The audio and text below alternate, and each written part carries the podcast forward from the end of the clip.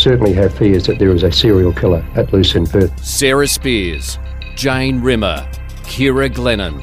And every time you saw a young girl walking by, you think, oh God, is she going to be the next victim? Now, one man stands accused. If police are right and Edwards is the Claremont serial killer, he's been hiding in plain sight for 20 years. It was back in the 1990s when the bodies of Jane Rimmer and Ciara Glennon were discovered. It's now been revealed there was no police protocol for wearing protective clothing at crime scenes. Welcome to day 22 of Claremont in Conversation. I'm Natalie Bonjolo in the studio with Alison Fan and Tim Clark. And I must admit, I actually found this quite surprising today, this testimony. It was. It did come as a big surprise because up until today, uh, the police have been very, very careful about um, how they described what they did to preserve the crime scenes, how mindful they were where they walked, didn't touch the bodies, and were wearing protective clothing and gloves. But today we heard a different story that the protective clothing that they were wearing was to protect them personally from, from dirt and that, and not really because of cross contamination or DNA, which they had never heard of back in 1996 or knew little about that in 1996 and 1997. Yeah, it was surprising, wasn't it? And um, I've, I said all week how impressive Mr. Hemilar's evidence has been, yes. how precise he's been, how forensic he's been. And uh, I mean, to be fair, he was pretty precise when he was asked today, and he just and he and he basically said no, we would we wouldn't wear gloves. Um, as a matter of course, we wouldn't put booties on our feet over our shoes. As a matter of course, we'd have. He had the same pair of boots that he wore to uh, his crime scene boots. So you know he didn't get uh, whatever sort of uh, several crime scene yeah, boots, probably, um, yeah. whatever sort of matter yeah. that he might be dealing with on his clothes. Um, they did wear overalls, um, and there were gloves uh, as as a practice. He said when you were actually touching deceased material matter. Um, but, but, Tim, no the big thing, the big thing was the bare hands, yes, wasn't it? Well, yes. that's right. Yeah, mm. no hair nets or anything like that. So you've probably got a. We've all got an image, I suppose, of sort of forensic uh, officers covered head to toe, sort of hazmat suits and no bare flesh showing. But um, back in 96, 97, this, this wasn't the case apparently, and because we couldn't see the video. Um, this all sort of came as a bit of a surprise. If we'd been able to see the video, obviously, we would have probably picked it up earlier. But as this was being sort of teased out of by of by Paul Yovich today, um, the sort of, the sort of um, bits that we couldn't see and and um, weren't pointed out by the prosecution did come to the fore. Well, today's trial actually opened with the judge asking the question himself. Mm. Um, Justice Stephen Hall said to Robert Hemilar, "Did you wear gloves?" At all times. And that's when he said, no, the protocols back then, there were no written regulations or rules, uh, that the gloves weren't worn all of the time. And that was followed up by Paul Yovich later on when he said, there is a photograph of you um, or a recording of you putting some of the foliage into a brown or paper bag. Um, and it didn't all go in, so he used his hands to push the rest of it into the bag so they could seal it. So that was quite revealing. And does he describe that that's what happened? Yes, it wasn't. He said there were no. They were doing what they thought was right. They had no. Nobody knew anything about DNA back then. Uh, technology was in its infancy as far as crime scenes and cross contamination went. They there was nothing in writing. They use their common sense. He said we were mindful about where we walked and we certainly didn't touch the bodies, but that was mainly following probably the forensic pathologists' rules and, and regulations don't touch, don't contaminate. But they had nothing in writing and um, they just did what they thought was best at the time. Yeah, and it was more p- to protect themselves than to pr- protect the scene. It, yes. it, appeared from, from the evidence today that their priority was not to get themselves dirty or possibly infected with, if they were dealing with that sort of um, noxious material, uh, rather than um, rather than protect uh, protect the scene itself. And that sounds right because, of course, AIDS was a big thing still mm. coming at that mm. time. Yeah, the blood, well, even blood rule now sent off, so they would have been protecting themselves from anything like that, not thinking of um, cross contamination or DNA. Mm. And like you said, we sort of have this image of pure and sterile and, and sort of in more recent years and in more recent decade, you know, we watch these crime shows and we watch Bones and, and CSI and this is what we expect. But we are talking 23 20, years yes. ago. Yeah, which is a lifetime in, in scientific terms, obviously, and um, several several generations on. And as, as Brendan was saying yesterday uh, on the podcasts I mean, it, it, would, it would be light years away from from now um, from what they did then, and and uh, Mr. Hemelar today was was basically quite candid when he was said, you know, you wouldn't do that today, would you? And he and he said, no, definitely not. So, so yeah, interesting um, little tidbits, and um, no doubt more to come because there's more, many, many more forensic uh, officers and evidence to come next week. Well, of course, this has been a very, very big part of the trial. The whole collecting of the fibres, how the fibres got onto the body, and um, of course, the prosecution says, well, those certain fibres point to Bradley Robert Edwards. Um, but even the way they bagged the evidence, and there were several labels and several handwriting, and they couldn't remember who actually labelled it and numbered it, and a lot of discrepancies there with times. But it just was a different, uh, I guess, mindset in um, dealing with evidence and not realising the, the importance and significance years on. Well, when we spoke to Brendan Chapman yesterday, who is a forensic expert here in Western Australia, and, and he explained that when they'd put an item into a bag, the bag would be folded over and then it would have a tamper tape. Yes. Um, they talked so about that today, the tamper evidence tape, that once that was on and it was taken off, you could tell when it was open.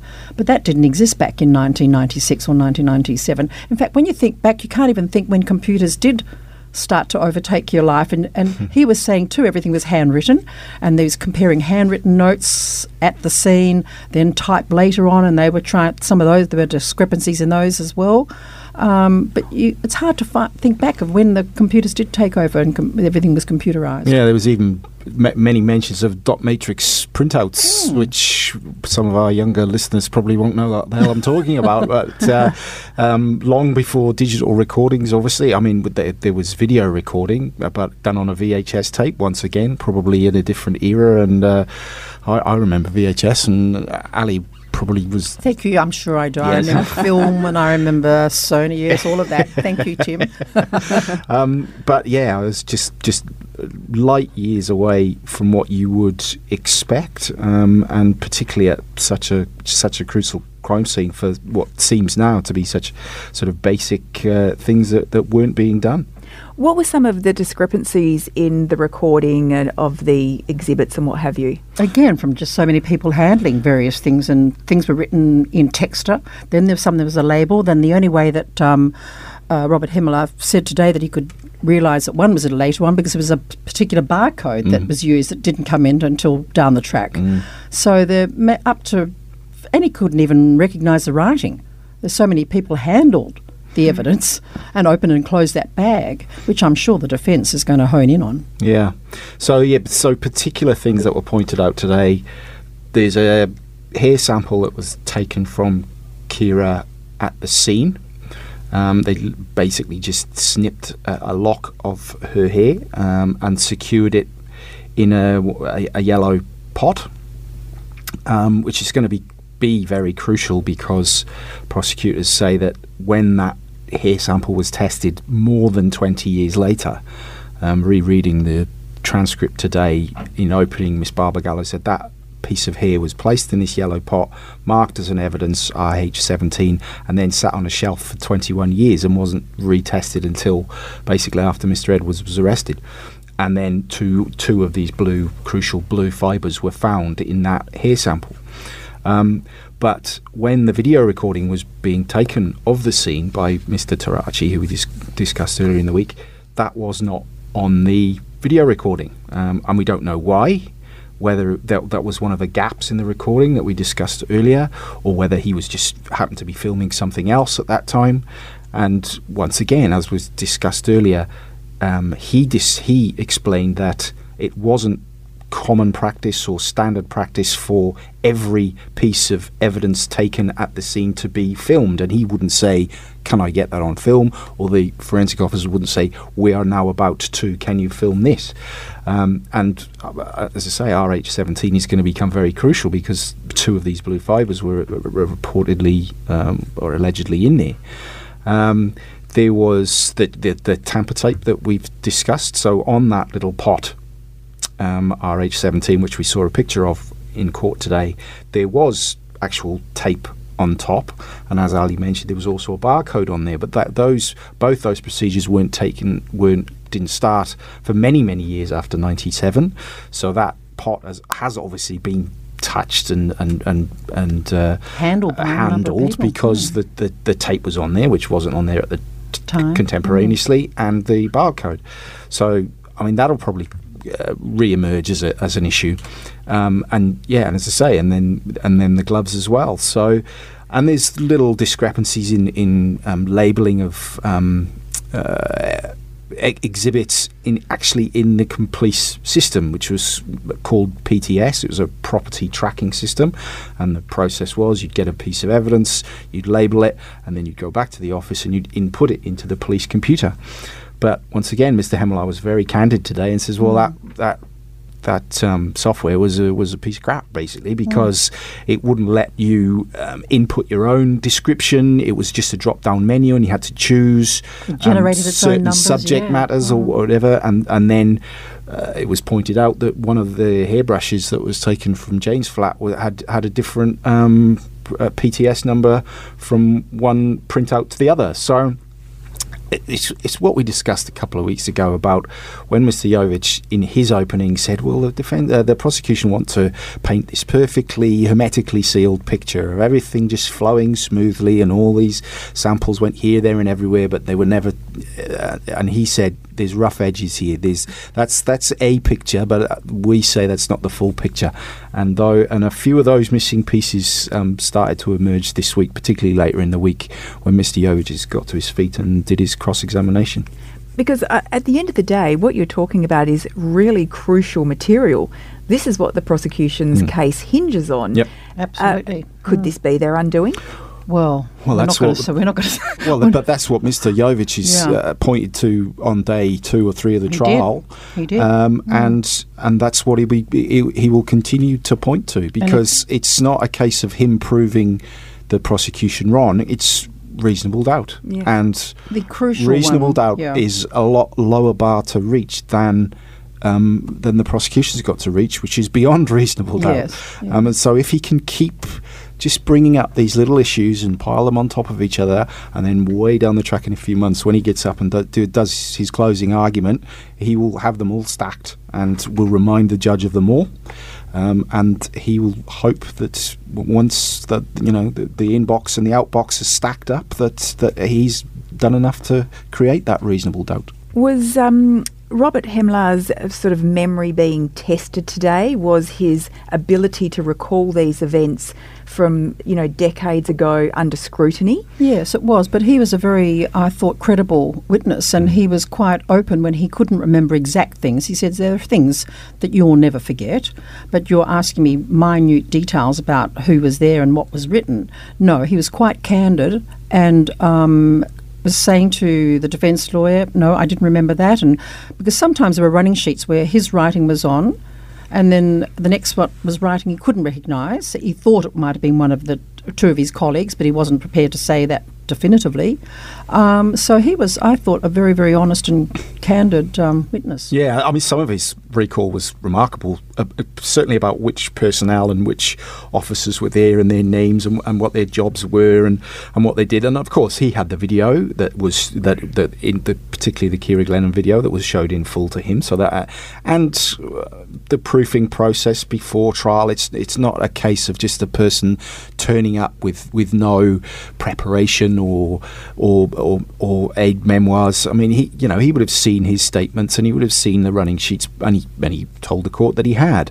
So uh, and trials like this or any trial they don't really want it to be a memory test they don't want a, a, a criminal prosecution to uh, you know stand or fall on someone being able to remember everything from 25 years ago because that wouldn't be fair but He was shown his statements. He's, he's given about five or six. They said the Mm. first statements were a couple of years after the actual murders, Mm. and the most recent was or was 2016, and then probably before he came on, he would have had a probably a look at things. But um, he, he was very honest in, in everything that he didn't know and Mm. what had been done. And he said, and especially about the protocol back then, it just wasn't written in. They used their common sense, but he said there were no written rules. Probably. And when it was revealed today that, you know, there was no strict rules for wearing gloves or popping booties on and these kinds of things, was there any noticeable reactions in the courtroom? Audible or Well, not really. No, no, not really. And but not only not no strict rules, there were no rules. Um, The bare hands one was a bit of a shock to me when they said, "Oh, he just used his hands to push the evidence back into the bag." Yeah, um, no, there wasn't any, any particular, you know, I- I- intake of breath, but um, I wouldn't be surprised if there was a couple of raised eyebrows on, on, on some tables somewhere, um, Yeah. whether in, in court or or um, or outside. And I'll be I'll be very interested to see what Brendan's got to say about it um, when he when he joins us again in, in terms of th- those protocols then now and and I mean and it was obviously very fluid because he did say that that the, the booties for instance by the time so between uh, Jane's body being discovered and Ciara that had actually come in and they were Yeah. they were more likely to wear the booties in even in that 8 months they were obviously al- always sort of trying to improve their process The awareness of technology, he said, was marginally better in- from 1996 to 1997. As we know, though, as you've mentioned, from all the evidence that's been um, presented so far by the witnesses, nobody has admitted to actually touching the bodies, have they? Um, no one that shouldn't have. No one that shouldn't. No, um, particular. I mean, and I mean, we're discussing it after court today. There, there, there, there seemed to be a very sort of strong party line or a sort of strong consistency of all the detectives and police, senior police that were there. They all, even without prompting. Um, Said we didn't go near the body. There was no reason to, and we've no reason to uh, to, to think that they were making that up or or, or, or No. el- you know exaggerating or elaborating on that. Well, Uh, yeah, but they, they were know all- about fingerprint Yes, and exactly. stuff like that, so they, knew were- not to touch anything. They were all very strong on that, and there wasn't really any pushback from the defence on that. Mm-hmm. Um, but those that were, you know, tasked to to uh, touch the body, they they were there, and and um, and certainly they will. Um, well, at least two more uh, have, we we know of um, of that. Forensic team will be some of the very early witnesses next week, and so I'm sure they'll be asked um, very similar things. Tim, there was one point that I thought was quite interesting with um, the late Karin uh, Margolius, the, uh, when they were asked about the ground sheet that they used to try to roll the body on, and nobody had one. And they said, and Karin apparently said, "Oh, well, I've got one in my car," but there was they didn't follow up on that ground sheet which they used to uh, transfer the body into the body bag, and that was sort of uh, the defence brought that up. It's Yeah, that was did, a little that that, was a little breadcrumb that did Yeah. pique my interest as well Yes, because, because there was very um, There was no- pointed questioning about. had it been used before, Well, or certainly been- body yeah. bags were that they, they were supposed to be pristine, and they were. One use one only, use yeah. only. They were sealed when they got to the crime scene, and then you unsealed them there, and then you used them again. But But, the the ground fact that she knew she had this sheet in her car, now whether she just put it in there as a as a The way it was as a yeah, process, I've just got one but it was a little car. it was a little breadcrumb that that, that might might uh, turn into a life. Yeah. And as we mentioned yesterday, she won't be called to give evidence because sadly she passed. passed Mm. away back in yeah, she 2010. did. She died in yes. 2010. Yeah. Um, and uh, I mean, she was hugely uh, respected throughout her career. I, I saw her give evidence many Yes, times as you did. Yes, and, I did, Um, yes, absolutely. And she was um, she was very um, she was a bit of a pioneer as Yes. as uh, in terms of forensic pathology, being the lead forensic pathologist as a woman at that time. But she was also one of the only forensic pathologists in Australia that also had a law degree. She was actually legally trained and qualified as well as in pathology. So um, it'd be interesting to see how um, her actions are actually explored. W- now she's no longer with us. I think. I remember there will be evidence called that an expert, could even be Clive Cooke, I'm not Yes, sure, who's one of the still other around. pathologists, will sort of go through her actions, particularly during the post mortem, and sort of review them, Well, he peer was there review the them on the spot. Yeah, he was there. Um, so that'll be obviously during the post mortem. That'll be one way that they could do it because it was all filmed. Well, we've got some um, listener questions pertaining specifically to, to DNA. So, Teresa from the Gold Coast has asked when the police obtained the DNA from Brad- Bradley Edwards, what made them decide to follow him in particular? I understand that they had old DNA from the Karrakatta Cemetery and from under Ciara Glennon's fingernails, but what made them decide to track Bradley Edwards? Um, yeah, well, I, I, think we touched on this in previous podcasts, but we can go through it again qu- uh, quickly. Um, so the kimono um, that we've discussed, which was the kimono that was left behind at the Huntingdale scene, that had been in storage for, for many, many years. Um, and a cold case detective put, uh, just happened to pull that box in, in 2016, um, got the kimono out, um, tested it, and that DNA matched the DNA under Ciara's fingernails and also uh, from the Karrakatta victim, but they still had, didn't have a source of that DNA. So then they went back um, uh, in the Huntingdale um, area, um, retraced their steps prior to that break in. There were um, other break ins and, and strange uh, sort of cr- creeping, stalking incidents where underwear was being taken off. Um, uh, washing lines and from actually inside houses in the weeks leading up to the Huntingdale break in. Um, during one of those, some fingerprints were found. Um, so the detect the cold case detectives then, uh, who were on high alert because they knew this was linked to Claremont and Macro, tested those fingerprints um, and then ran them through the national database. That database popped up Bradley Edwards' name because of his involvement in the Hollywood Hospital crime in 1990, and that that was when they had that name.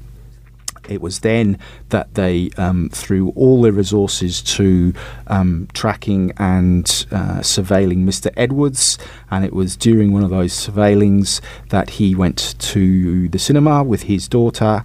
Um, and discarded a Sprite bottle. Um, as we all know, we all throw our rubbish very dutifully into the bins when we've been to the movies. This is what he did.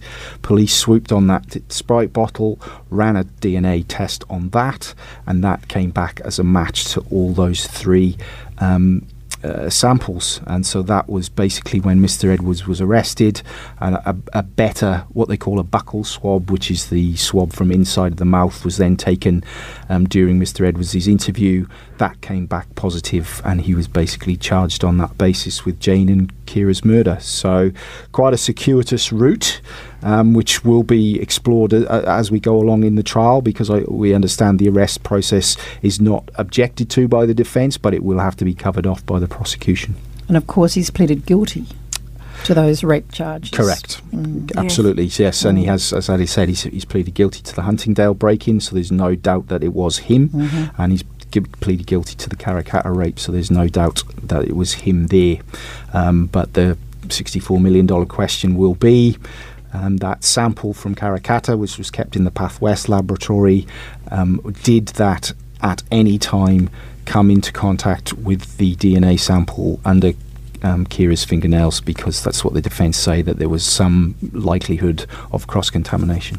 Yeah, I mean, it's quite an extraordinary um, chain that begins with this kimono. Did you say we know why the kimono was brought out? It was just the uh, so. Uh, uh, WA Western Australia has a very active cold case um, unit. Um, has been ha- have had for many many years, um, and they were just going. They were sort of ticking off all the crimes that had not been solved over the years. So it wasn't any particular macro or Claremont um, investigation that, that that took that box. It was a cold case unit that, that took that box out, um, and but that started the chain of events that's that's led us here three years later. The fingerprints on, on a door as he left behind way back then. Yeah. Yeah. And of course, the Hollywood attack didn't come under notice because it wasn't a sex, sexually um, Yes. charge. Uh, we have another question from Natalie who asks, just wondering whether any of Jane's clothes were recovered from the scene or anywhere else for that matter, and also whether there was any traces of blood or DNA recovered from the knife found. Well, the knife was, um, they've said there's been no forensic No, that's that's right. So it's been said Um, to do in with the court. knife. There's no yeah. there's no Nothing there. Significant forensic material on that knife. Um, so we don't really know how long it was there. We don't know how how much how much of the elements it was exposed to, um, and there's certainly no positive link um, between um, either crime. But it was given that it was at, at Jane's crime scene, particularly uh, Jane, no blood, no DNA, um, no um, nothing of a, any import at all forensically. Um, but the prosecution obviously point to the to the massive coincidence that uh, a Telstra issue knife that was very similar, exactly, in fact, identical to ones that Mr. Edwards ha- had and did still have, um, was found at that scene. As for the clothing, we haven't heard No, anything. there's no Nothing. there's there's no suggestion. So Jane was Jane's body was naked, and we've Mm. heard some detail about this that this week, um, but none of her clothes have, have ever been uh, ever been discovered, as far as we know. Only her watch. Yep. And uh, still along those same lines from Sue Ellen, has it come out during the trial as to the actual cause of death of both Jane and Ciara? Ciara? Um, yes. Not well. uh, That's a good question actually, because uh, yes and no, I suppose is the answer. They talked about the neck. Yes, so there was Wounds. significant what they called um, defects to to the neck and face of of both um, Jane and Ciara. Um, and obviously significant blood loss, particularly in Ciara's case, with, with her T-shirt that she was wearing was very he- heavily bloodstained, and there was bloodstain um, underneath her body when it was removed, which suggests that she she did bleed out at the scene, which would again suggest that she was she was attacked there.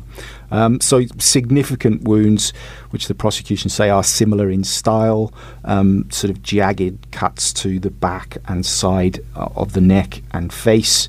Um, but a hundred uh, percent, we we haven't seen a, a, document that says cause of death or anything like that. But um, um, I mean, you know, you, you can surmise when when the wounds are that significant that they were noticeable weeks later after the bodies were dumped and weeks uh, on discovery. Um, that would that would have been a, a significant um, significant um, issue. Um, Tim, were both bodies face down? They were. Yeah, so the the cuts were at the back of the neck, you're saying? Yes, side side and the back of the Mm, neck. Because at one stage I think they were arguing about whether it could have been done by birds or animal activity, but so they were face both face down. They down. were both face down, which uh, and that will become a significant issue quite soon, actually, in terms of the similarities of the scene, because we've we've gone through the details of the scene or nearly the scenes this week and, and will next week. But then I'm sure the prosecution will come to the fact that they were both face down. They were both in remote bush areas, uh, equidistant north and south of Perth, um, and also uh, covered with local vegetation taken from the scene. So And the post mortem autopsies will right. reveal that. Yeah. Mm. So that's still to come. It is. Have you been given an indication of who will take the stand next week? Um, so there's two. Two more uh, t- there's two forensic uh, w- uh, witnesses that we definitely know. Um, a, a detective Mott. Um, and a detective, oh, no, they're not detectives, are they? They're sergeants. Another two more, Yeah, yeah. so Two Mott more. and Harbridge, who were two of the team that um, worked at the crime scenes with, with Rob Hemler.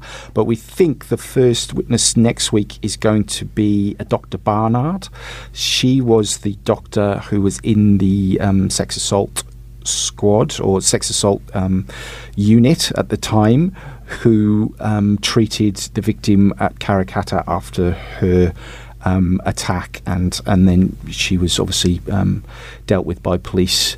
Um, and that will be significant because um, obviously, after a sex attack, there are sort of intimate swabs and things taken, and that Dr. Barnard would have been the person who took those swabs, um, and, uh, and and they also link to uh, to Mr. Edwards. So um, so that's how we'll start the week. But um, um, again, much of it we we believe, and for the the rest of the month will be um, forensics. Um, crime scene and probably more into post mortem um, evidence next week. And how do the key players in the courtroom appear to be holding up at this stage? Well, you wouldn't know from Bradley Robert Edwards because his expressions and stance doesn't change at all. I did notice today he nodded to somebody in the gallery. That was his only sort of acknowledgement. Um, Dennis Glennon, Ciara's father, has been there every day. Um, Jane Rimmer's sister comes in every now and then. Yeah, I think Lee was there today. Today, um, and um, yeah. Yeah. But And the again, a defence and prosecution, uh, are they? Do they look battle weary at any stage, or Well, we can't see because we've got the screen Yeah, across well, the, that- the, yeah, the that- main that- players. That's true. uh, that big screen across. And um, of course, we've got to be careful about uh, reporting what we hear. As the judges said, you probably covered this yesterday, that um, just because we can hear the audio, it does not. We can't presume it's relating to something that we can't see. And we've already been um, sort of. I think scolded a little bit by the judge by saying that one media outlet had, had said somebody, "Hey, Stevie, you're wearing gloves," and it was presumed it was when they were carrying the body, but no, it's probably as he's getting out the car. So we can't sort of just make statements like that uh, that are erroneous. Yeah, um, yeah. They uh, the lawyers are very they're very stoic. They don't really show much emotion in court. The odd light moment, the odd chuckle to themselves and with each other. But um, as we've said many times, they're very very experienced barristers. Both Miss Barbagallo and Miss Yovich, Mr. Yovich, um, they're match fit, and uh, they've they know they've they've they're probably only. Uh, well, probably halfway through the first quarter in terms of uh, the trial length. So We're uh, also aware of Denis Glennon sitting there too in the front row, listening to this harrowing stuff about his daughter. Um, very, very aware of that. Yeah, you can't help but feel no, for him. No, Well, thank you both for your time in court this week. Um, Claremont podcast at wanews.com.au is where you can contact all of us um, individually or all together. Uh, for a full wrap of this week's evidence, you can grab the West Australian newspaper or head to thewest.com.au, where you'll also find any of the exhibits that have been released by Justice Hall this week. Thanks for your company over the past week. We'll be back on Monday for day 23 of Claremont in Conversation. Have a great weekend, all. This podcast was hosted by Natalie Bongiorno, produced by Kate Ryan and Alicia Preedy, and recorded in the studios of Seven West Media. Audio files were provided from the archives of the Seven Network and the West Australian. Sign up for daily emails and all the latest on the Claremont trial at thewest.com.au. Enjoying this podcast? If the story behind the headline matters to you, then you can count on thewest.com.au to deliver. For more on Claremont the Trial, follow the live blog, watch the nightly news updates, and sign up for daily email updates at thewest.com.au. Subscribe now for just a dollar a day at thewest.com.au.